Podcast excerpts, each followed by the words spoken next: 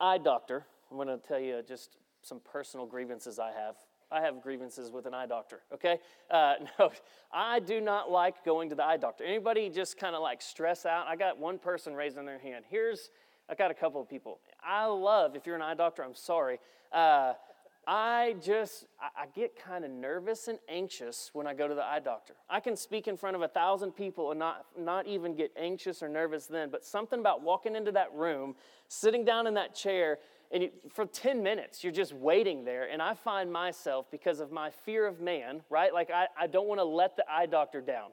Like i have control over my vision. I, I don't but in my mind i think if i don't nail this 2020 vision all these letters back there like cody's been with me and i'm like hey what's that last line say i'm trying to memorize the the thing on the back wall all the the letters and I, I'm, I'm nervous that the eye doctor is going to like be disappointed in me that I haven't been doing what I should be doing and taking care of my eyes. Or the one that really gets me is better one or better two.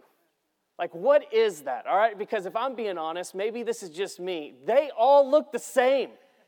All of them look the same. And so the eye doctor, you know, he's like, all right, Mr. Weaver, uh, better at one or better two. And like in my mind, again, I feel like I'm gonna let the dude down. And I'm sitting there thinking, they look the same. I don't know, man. They look the same. Well, can you tell me which one's supposed to look better? Uh, maybe I'm relating to some or not, uh, maybe not all of y'all, but for me, uh, I, I, get a little worked up. Better one or better two because they look the same to me. And I'm frustrated and I, I look at that and I'm like, man, I don't, I don't know which one am I supposed to pick. They all look the same. Family, there ought to be such a difference in the way we live our lives as believers to where no one questions better one or better two. It should look differently. Everything about us, how we live, how we speak, how we work, how we treat one another, how we love one another and parent and serve one another should totally, radically look different than the world. There should be zero questions how we live our life is is that person a believer? Are they marked by the Spirit of God? Let's look at our text this morning. and We're going to see that play out from Paul uh, Ephesians chapter 4, verse 17 is where we're going to be starting. He says this Therefore, I say this and testify in the Lord. You should no longer walk as the Gentiles do in the futility of their thoughts. They are darkened in their understanding. They're excluded from the life of God because of the ignorance that is in them and because of the hardness of their hearts. They became callous and they gave themselves over to promis- promiscuity for the practice of every kind of impurity with a desire for more and more. Therefore, therefore, so far in chapter 4, as we've picked back up two weeks ago, right into chapter 4, we've seen that we are to walk worthy of the calling that you, Christian, have received. And Paul lines that out, as we saw two weeks ago, with all humility with all gentleness, with patience, with bearing with one another in love, keeping the unity that's found in Christ. That's key, that's found in Christ. And, Christian, brother and sister, when we do that, it creates this culture of grace, this grace culture that we just prayed about that this would be our ethos of Grace Church Aledo, where people would walk in and they would feel and experience the grace of God to them in their lives, where we would respond to one another with patience and prayer and gentleness, pointing one another to Jesus, serving each other, a culture, family of church, our culture of worship and welcome with the one who welcomes us, right? Like that, that should be the spirit that we have. That should be what, what breathes out of us because of who Christ is breathing into us. And so we saw that two weeks ago. And then from there, Paul moved us along and to continue how we are to walk that out. What does that look like? And he gets a little more practical last week. He encouraged us. We saw that we are walking headlong into our gifting. That each of us, as a Christian brother and sister, have been uniquely gifted with spiritual gifts. And we do that, we, we walk headlong into those gifts by what? By delighting first in the gift giver, the ultimate gift, Christ, Jesus, that was given to us. And as we delight in the gift giver, in the absolute perfect gift, Jesus, we begin to experience the Spirit growing in us as a body, as we use those gifts for His glory and our good walking this out day by day. As we do that, that begins to overflow into every areas of our life that we talked about last week. That we would be this family that's always growing into maturity. As Paul says, to look more like who? Jesus, not the world, to look more like Jesus. And so now, Paul, we pick up and he continues on with unpacking this growing in maturity. In our text, we see this, the marks of this, this new you, this new race. Remember back to chapter 2 that he's talked about. And he begins by presenting us what this life should not look like. What does he say? You should no longer walk as the Gentiles do. In this context, now remember, he's talked, uh, he's writing a letter to Christian Jews and Gentiles. So there's this ethnicity that he's writing to when it comes to Gentiles. But here he's specifically describing the word Gentile is not to an, an ethnicity, it is to those who are without Christ. He's writing to those who are without Christ. He says, You should no longer walk as those Gentiles, as those who are without Christ. He's saying, Listen up if you're in Christ, if you're going to walk worthy of this calling that you've received from Him, then your life must look different.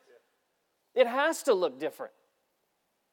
I feel like I keep saying this over and over every week, like Paul, just one, one after another, just one thing after another. I say the same thing that our life must look different but this life that Jesus gives us, found in the Son, the one where you've been given this new identity, this new race that Jesus Christ has created, it's radically countercultural. You no longer live for your kingdom, right? You no longer live for what Matt Weaver wants. This, this kingdom is colliding, your kingdom is colliding with the kingdom of God. Your pride and your heart meets head on with a heart of humility from Jesus. You're no longer living for your kingdom. Before Christ, whether you were 8 or 88, when you received Jesus, when He saved you, you were living in darkness. I, from birth until age 8, was living in darkness. I was rebelling against a holy God. Before Christ, everything about us, folks, everything about us, all of our fleshly desires, your heart, all of your feelings, the way that you thought about things, how we spoke before Jesus, our actions, how we worked, what we gained in the eyes of the world, or to be even more direct, as Paul and graphic here says, listen to what Paul says in his letter to the church in Galatia. We were living in a life of darkness. This is what he says in Galatians. He says, So I say, let the Holy Spirit guide your lives. Then you won't be doing what your sinful nature craves.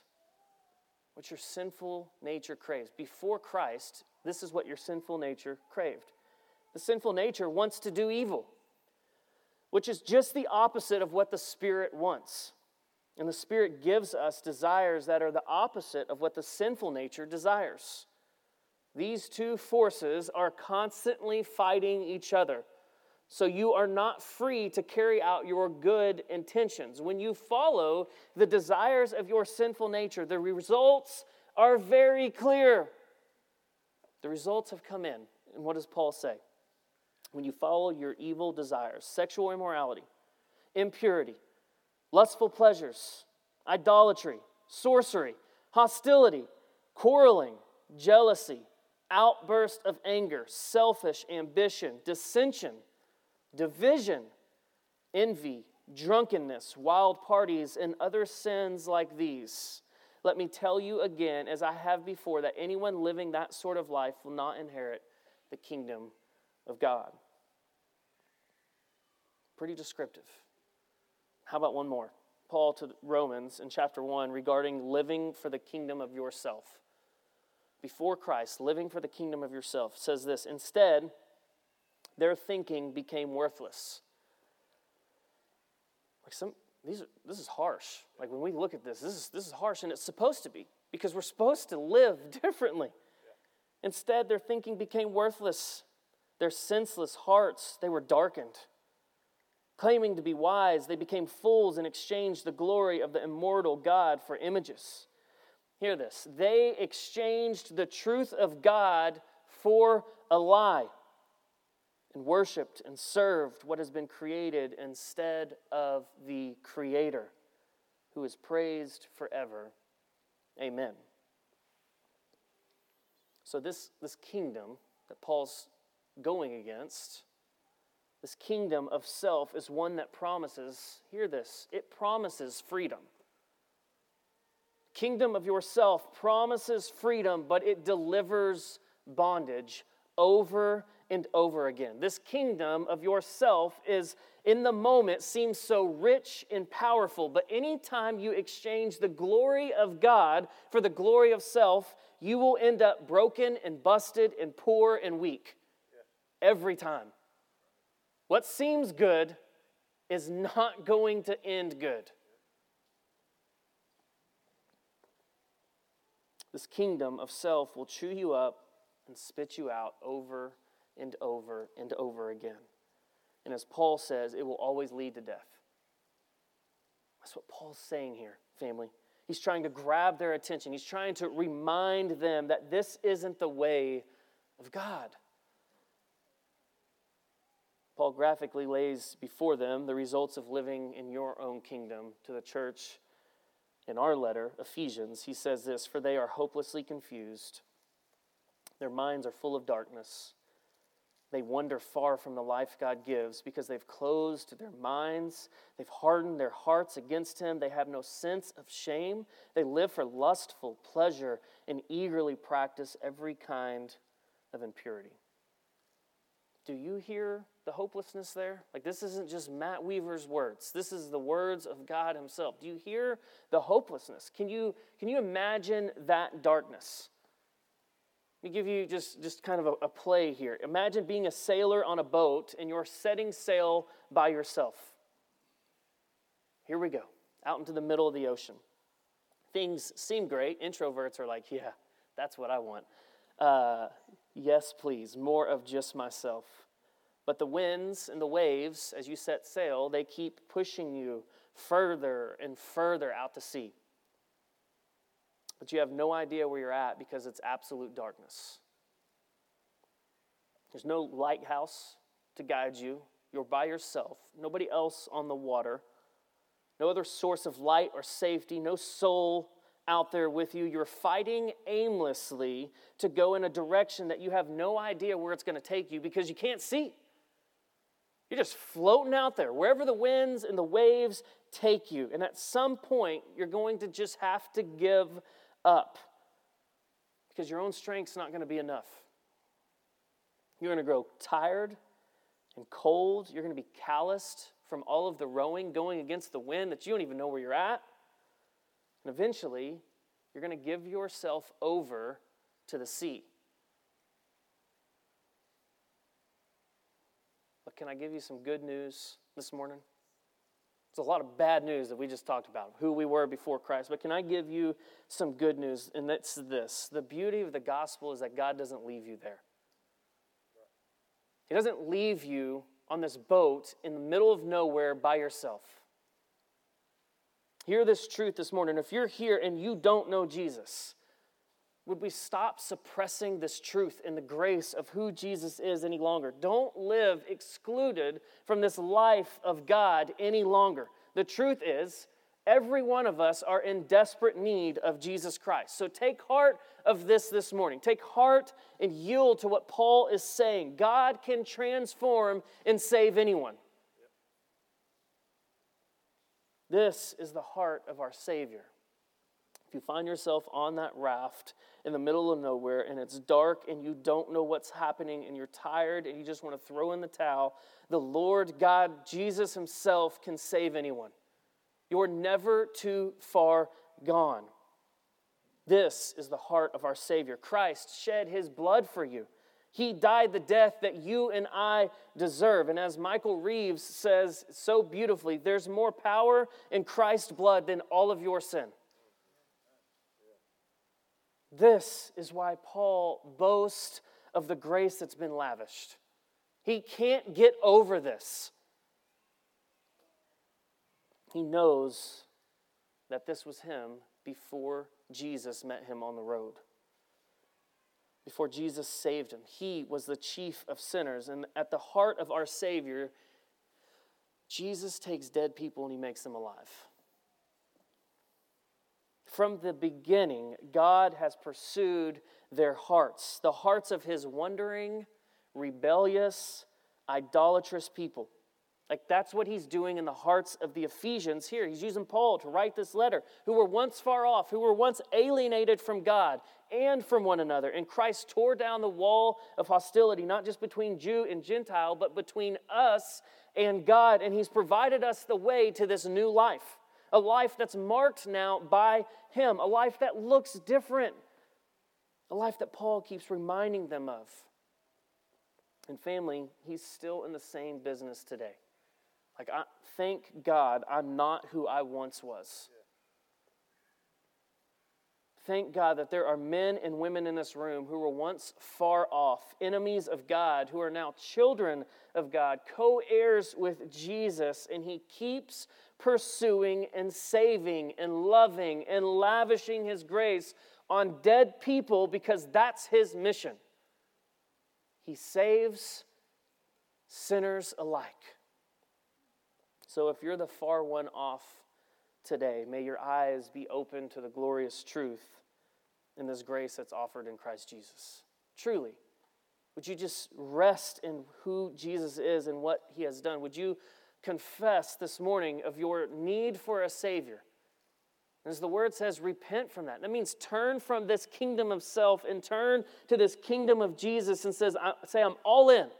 Because of your grace, Jesus, you've saved me, and I'm all in on living for you. Confess, repent, cry out to Him. Let Him take your cold, dead, calloused heart and let Him give you a new one today. I beg you, not for me, but for you, so that you can step into this new life that He's promised.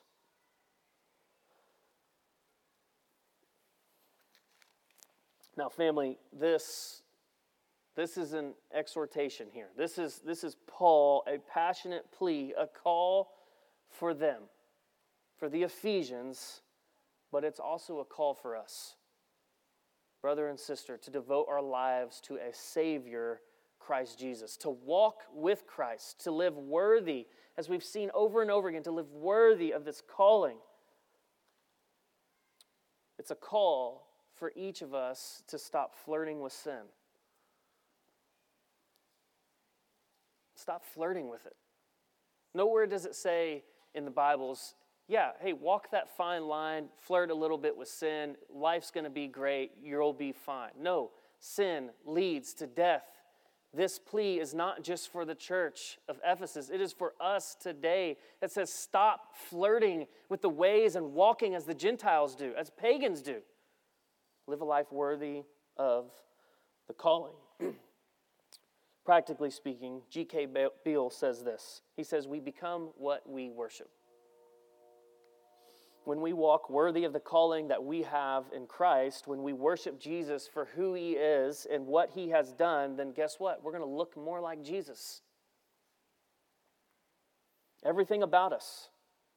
And so it is when we walk as Gentiles, as pagans, we're actively committing idolatry. Our hearts are worshiping creation instead of Creator. We're being conformed to the world and all of its twistedness. And here's why that matters, Christian, to you today. Because your worship and your affections right now, in this very moment, today, the things that you will worship. I know the Cowboys play at 5:30. I get it.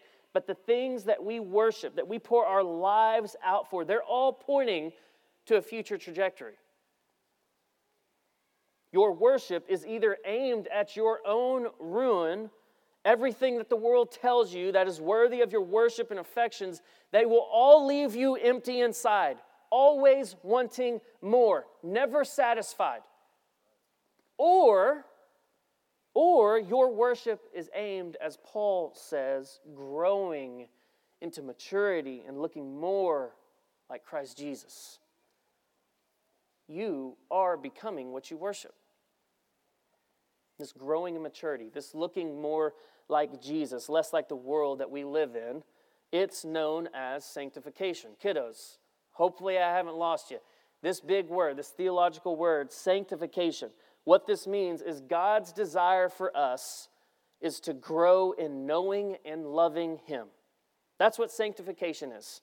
God's desire for you, Christian brother and sister, to grow in knowing and loving Him. It's us growing as believers, where we learn how to graciously redirect. We're always worshiping. It's just a matter of what are you worshiping or who. We're always worshiping. So it's growing as believers where we learn to graciously redirect our worship and our affections away from the world and towards God. Or as Paul says, we all with unveiled faces in 2 Corinthians chapter 3 are looking as in a mirror at the glory of the Lord and are being transformed into the same image from glory to glory. This is from the Lord who is the Spirit. So, with unveiled faces, we're all looking as if we're looking in a mirror at the glory of the Lord and we're being transformed into that. And so, as Paul does so well, he doesn't leave us hanging, right? Like he roots everything back to being in Christ. This whole letter is about being united and rooted and found founded in Christ Jesus. Let's look at verse 20, our last section together. But that is not how you came to know Christ. Assuming you heard about him and were taught by him, as the truth is in Jesus, to take off your former way of life, the old self that is corrupted by deceitful desires, and to be renewed in the spirit of your minds, to put on the new self, the one created according to God's likeness in righteousness and purity of the truth. So, what is Paul saying here? He's saying, as children of light, those Christians who have been given new hearts, who Jesus has saved, you know him. You've heard about him. You've heard his voice. You've heard his teaching. And you know that Christ Jesus is the truth. And because of that, it's time to take off your former way of life. Remember, back at the beginning, it should look different. We are no longer to live for our kingdom. Instead, we're to live for what? For the kingdom of Jesus. No longer to be marked by the things of this world. We are growing and knowing and loving Him. And this means we ought to look far different than the world around us. Paul says, no longer walk as you used to. Whereas now, he lays it out in all humility, patience, love, gentleness, bearing with one another. Don't do this. Don't walk as they once did, as you once did. Don't be hopelessly confused. Don't be full of darkness. Don't be wandering far from the life of God that He gives. Don't be closed mindedness. Don't be hardened, have hardened hearts towards Him. Don't have no sense of shame. Don't live for lustful pleasure and knowingly and willingly, even eagerly practicing every kind of impurity. Don't do that. Don't do that. Run from it. Flee from that. Remove yourself from the old way. That's not how you learned Christ Jesus. Remember the calling that you've received from Him, where we will no longer flirt with sin, but instead, by the power of the Spirit, we're going to put sin to death. Now, very practically speaking, how do we do this? Because I know you and I know me, and today, if you, you leave here, you're going to be amped up. Again, I know the Cowboys play at 5:30. Chances are, over and over again, I love the Cowboys, but you're going to have to continually remind yourself, take off the old and put on the new, because you're going to get frustrated in that game. Your anger is going to, going to speak loudly in that game. You might even throw something at your TV in that game. I know us, I know you, and I also know that as good as you live this out today, that Monday's coming. I know what tomorrow is going to look like for you. Whether you're an empty nester and you have the same schedule every day or you've got three screaming kids at 6.15 every morning that you're trying to get ready for school and it's chaos and it's loud and you will have a chance to take off the old and put on the new every single day. I know monday's coming and i know satan prowls around like a lion waiting to devour each and every one of us. To call you back to pull you back into this old life. How you used to handle stress, how you used to handle anxiety, how you used to, to handle depression, how you used to just have outbursts of anger towards your kids. Prowls around. So, what do we do with this? Well, Paul says very clear we take off the old self, your former way, and you put on the, the new self. Brighton is our six year old, and um, if you have a six year old daughter, maybe she's like this, but Brighton loves clothes. Brighton loves to change outfits multiple times a day.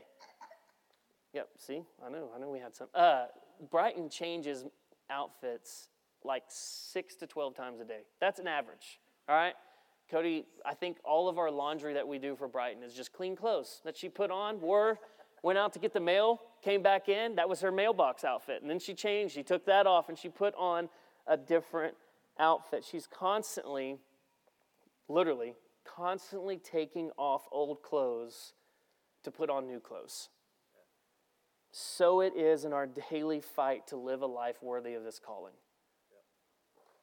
It's not just a, a one time, a one stop, if you will, where you're like, okay, I'm saved, so therefore I have arrived. No more sin for me. No, it's constantly taking off the old and putting on the new. It's a daily call, Christian, to come and die to yourselves.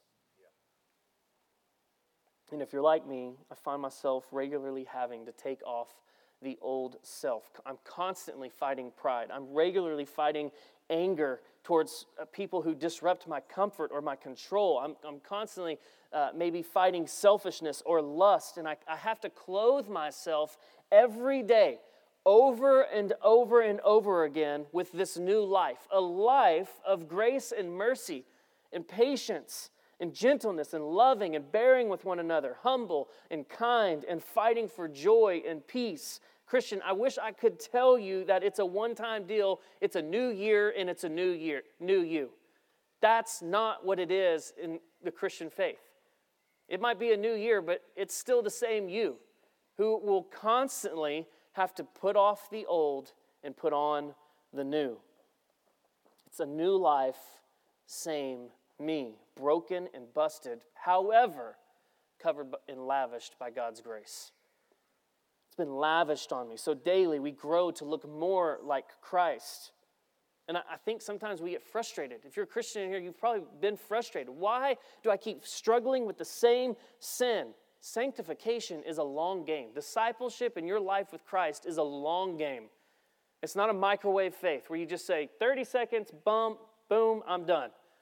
No, it's every day fighting sin so that we look more and more like Jesus.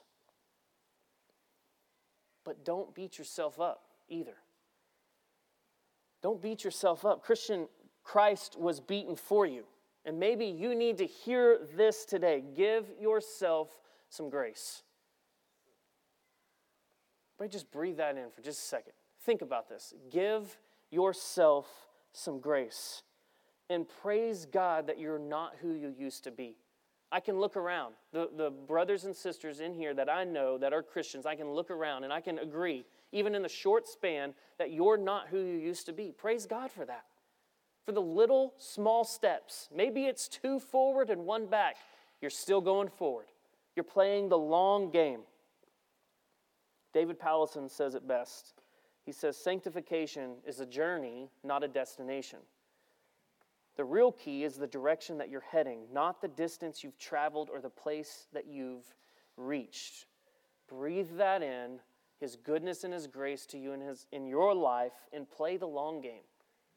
One day at a time. One, it might even just need to start with one decision at a time. Lord, in these next five minutes, help me to take off my old and put on the new so that I can look more like you. Lord, as I go into this meeting today, help me to take off the old. I want I know I'm going to fight pride and I know my boss is going to say something and it's going to rub me the wrong way. Help me to take off that old and put on the new. God, I know as I walk in from a busy 12 hour day and I'm tired and I'm frustrated, and my kids are going to go crazy and, and my wife is frustrated that I had to work late.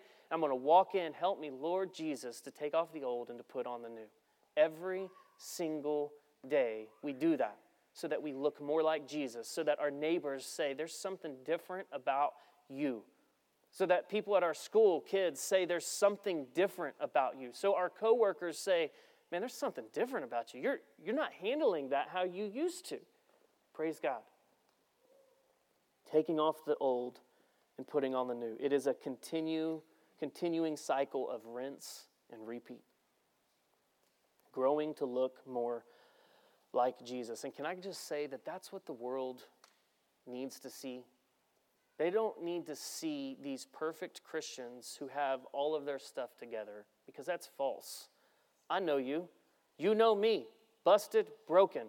But His grace has been lavished on us. What the world needs to see is real people who have struggles, but who don't live in the old self as Gentiles do, but they walk worthy of the calling that Christ has called them to day by day.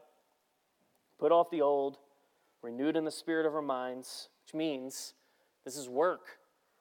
In closing, just thinking practically like it's work to do this. We're not working for our faith. We're not working for our salvation. We're working out our salvation in sanctification. We're growing more to look like Jesus, which means we need to spend time with Jesus. Not in a legalistic view of like, oh, I've got to do this, I got to do this, I can't do this, make sure I don't cuss, I can't drink, I can't do this. All of these long lists of do's and don'ts. No, it's commune with Jesus. The more time I spend with Cody, the more I love her. When we were dating, like if I, as Craig said a couple weeks ago, the more time that we spend with those that we love, the more time we just grow to love them.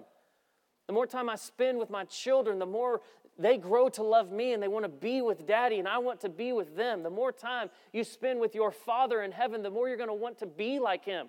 You want, you want to be patient. The more you can actually just breathe in his grace and his patience in your own life, the more that you can give that to other people in your life. We have everything we need for life and godliness, as Paul says. The disciplines of the faith reading and communing with him, singing songs to him lamenting, grieving, taking your depression to Him, spending time in the Word, spending time in community, corporately, Sundays, being together. Christianity, family, is about knowing a living person, and His name is Jesus Christ. And the more you know and love and grow to be like Him, the more the world sees a different person. It sees a radical change in your life. They don't even see you, they see the grace of God to sinners and sufferers. Let's pray. Father, I, uh, I thank you for the gift of new life. I thank you that uh, I feel like we could spend days upon this, just thinking about taking off the old, putting on the new. But I just want to stop and I just want to thank you for your grace and for your mercy.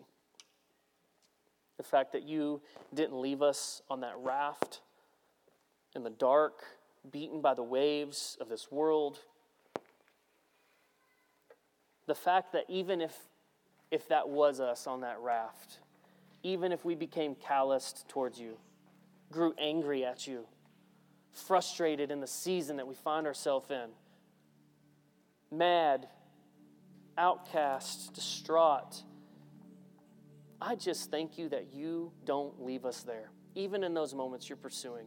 And I believe that this, in this very room, that there are folks who feel not seen by you, not heard by you.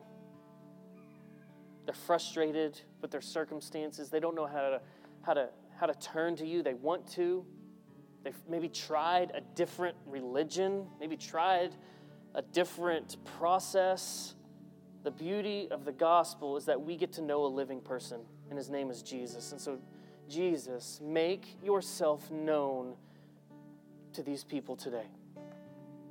I beg you, in your still, small voice, show up in this very moment and be present with your children. We need you. We need you, Lord. Every day, we need to be washed and rinsed in your grace so that we can take off constantly our old wardrobe, the clothes that we used to wear, the kingdom that we used to serve, and that we can put on these new clothes so that we can look more like you. Draw near to us, Lord. Help us. Help us to look more like you.